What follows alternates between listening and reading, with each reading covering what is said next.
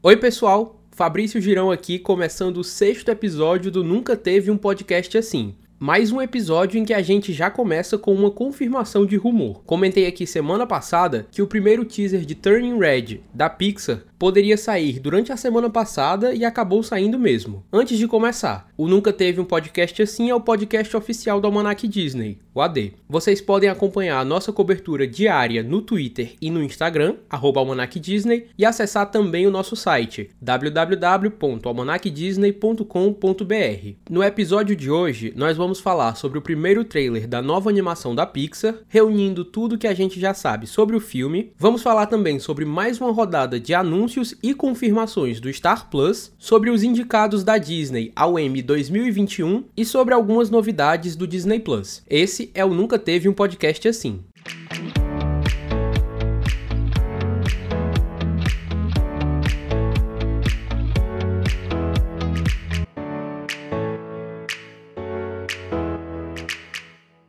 A notícia da semana nesse episódio fica com o primeiro teaser de Turning Red, que foi divulgado na terça-feira e que fez a internet surtar com a premissa do filme e com a música dos Backstreet Boys. Começo falando sobre o título oficial aqui no Brasil. Como meu amigo Lucas do Camundongo adiantou na segunda-feira, um dia antes da confirmação oficial, o filme vai se chamar Red Crescer é uma Fera aqui no Brasil. Ele conta a história da Mei Lin Lee, uma adolescente de família chinesa e que mora em Toronto, no Canadá. Quando ela fica muito nervosa, ansiosa, empolgada, enfim, quando ela sente emoções muito intensas, ela se transforma em um panda vermelho gigante. O teaser é muito engraçado e meio que desesperador ao mesmo tempo, porque a Mei tá na escola e uma amiga dela avisa que a mãe dela tá do lado de fora. A mãe da Mei se chama Ming e tá atrás de uma árvore com óculos escuros, literalmente espionando a filha dela. Isso acaba desencadeando uma crise de ansiedade na Mei Li, que se transforma em um panda vermelho gigante na frente da turma inteira. Ela foge da escola, correndo e pulando no telhado de prédios, e o teaser acaba quando ela chega em casa. Como eu já comentei em episódios passados aqui do podcast, o filme é dirigido pela Domi Shi,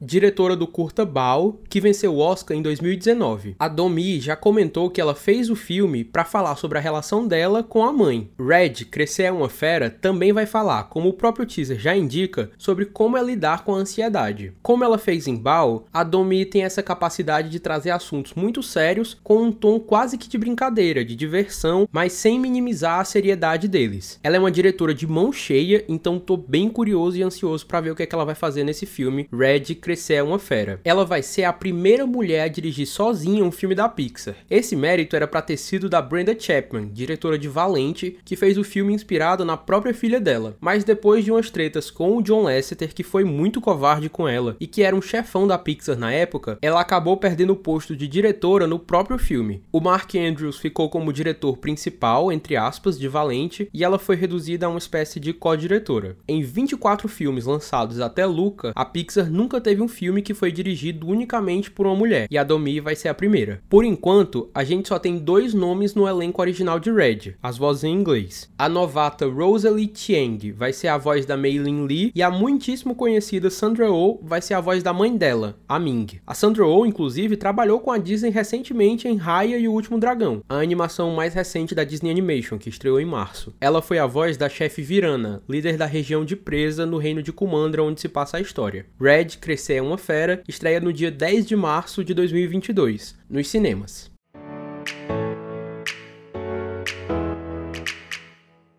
Pulando para quinta-feira, a Disney fez mais uma série de confirmações e anúncios do Star Plus, o novo serviço de streaming que vai ser lançado no dia 31 de agosto. O principal destaque dessa rodada de anúncios ficou por conta da série Only Murders in the Building, que eu até já falei sobre aqui no podcast. A série vai ser exclusiva do Star Plus aqui no Brasil e estreia no mesmo dia em que estreia lá nos Estados Unidos, 31 de agosto. Lá fora, a produção é original do Hulu. Além de Only Murders in the Building, Pen e Tommy, protagonizada pela Lily James e pelo Sebastian Stan, e Why The Last Man, baseada na popular graphic novel da Vertigo, também serão exclusivas do Star Plus aqui no Brasil. O Star Plus também vai ser a casa de várias animações populares entre o público adulto. O serviço de streaming terá todas, eu repito, todas as temporadas de Os Simpsons, incluindo de forma exclusiva e inédita a 32ª temporada, que também chega por aqui no dia 31 de agosto. Uma Família da Pesada, Solar Opposites, Duncanville, American Dad, The Cleveland Show e Futurama também são algumas das séries animadas que estarão disponíveis no catálogo do Star Plus. A Disney informou que o preço do Star Plus vai ser divulgado em breve e que haverá um pacote com a assinatura dele em conjunto com o Disney Plus. Lá no site vocês conferem a lista completa de produções que foram anunciadas como parte do catálogo do Star Plus nessa última semana. www.almanacdisney.com.br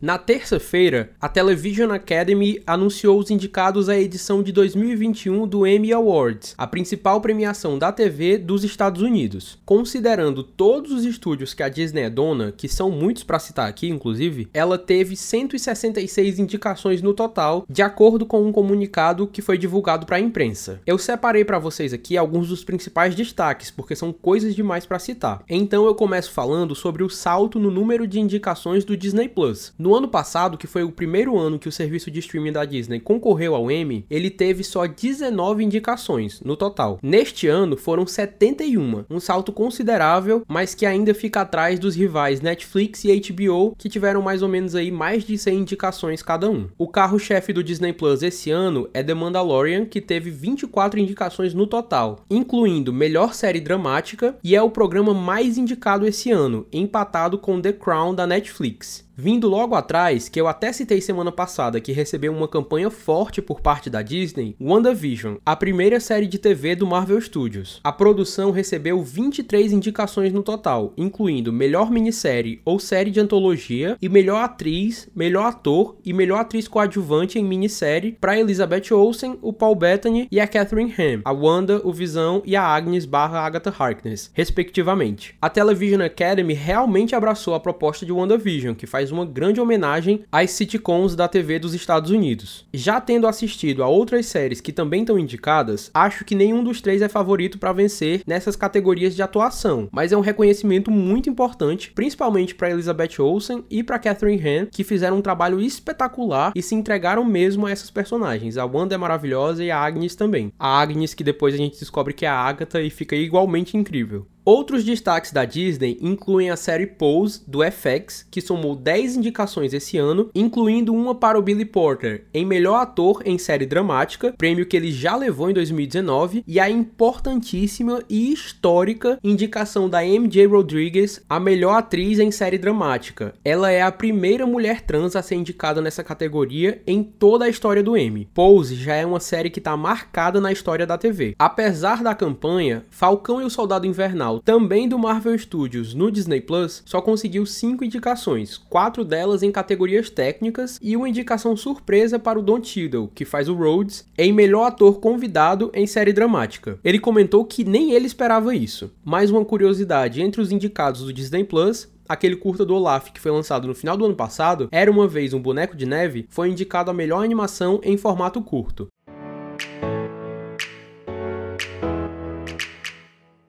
Para o nosso tradicional bloco do Disney Plus, tivemos dois anúncios essa semana que precisam ser comentados. Com o lançamento do último episódio de Loki na última quarta-feira, a cena pós-créditos trouxe o anúncio oficial de que a série terá uma segunda temporada. É a primeira série do Marvel Studios que é renovada. Só que na sexta-feira, dois dias depois da confirmação da renovação, em entrevista para o Deadline, a diretora e produtora executiva da série, Kate Herron, confirmou que ela não vai voltar para essa nova temporada, afirmando que ela só planejava fazer uma temporada temporada da série e que agora ela tá trabalhando em outros projetos. Ainda assim, ela falou que tá muito ansiosa para assistir a segunda temporada de Loki como fã. Também nessa semana, a Disney divulgou o primeiro teaser e confirmou a data de estreia da segunda temporada da série Diário de uma Futura Presidente, um dos primeiros originais do Disney Plus. O novo ano estreia no dia 18 de agosto com uma mudança. Todos os episódios estreiam nesse mesmo dia. A série não vai ser mais lançada com episódios semanais. Essa nova temporada vai ter 10 10 episódios no total e todos eles chegam no mesmo dia, 18 de agosto. Pegando carona nessa notícia, eu já antecipo a dica da semana no Disney Plus. Por favor, assistam a primeira temporada de Diário de uma Futura Presidente. É super leve e boa de maratonar, lembra as produções do Disney Channel, mas com um roteiro um pouquinho melhor, um pouquinho mais trabalhado. O elenco é ótimo e a série aborda temáticas LGBTQIA+,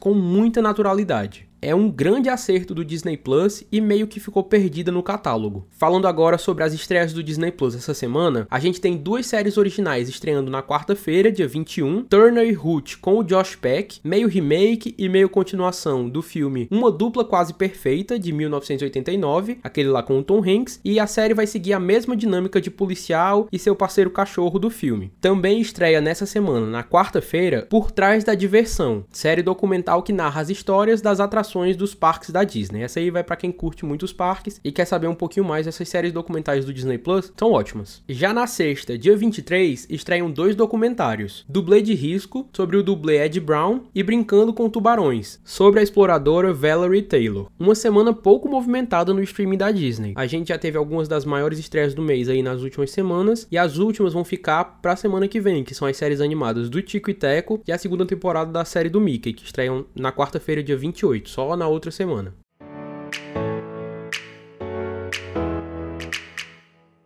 Terminou mais um episódio do Nunca Teve um Podcast Assim. Muito obrigado a você que me acompanhou até aqui nesse finalzinho. Sigam o AD no Twitter e no Instagram, arroba Disney, e me sigam lá no Twitter também, arroba. O roteiro, a edição e a apresentação desse episódio foram feitos por mim, Fabrício Girão. Para entrar em contato com o AD, vocês já estão careca de saber, mande mensagem para o nosso e-mail, contato arroba Até o próximo episódio.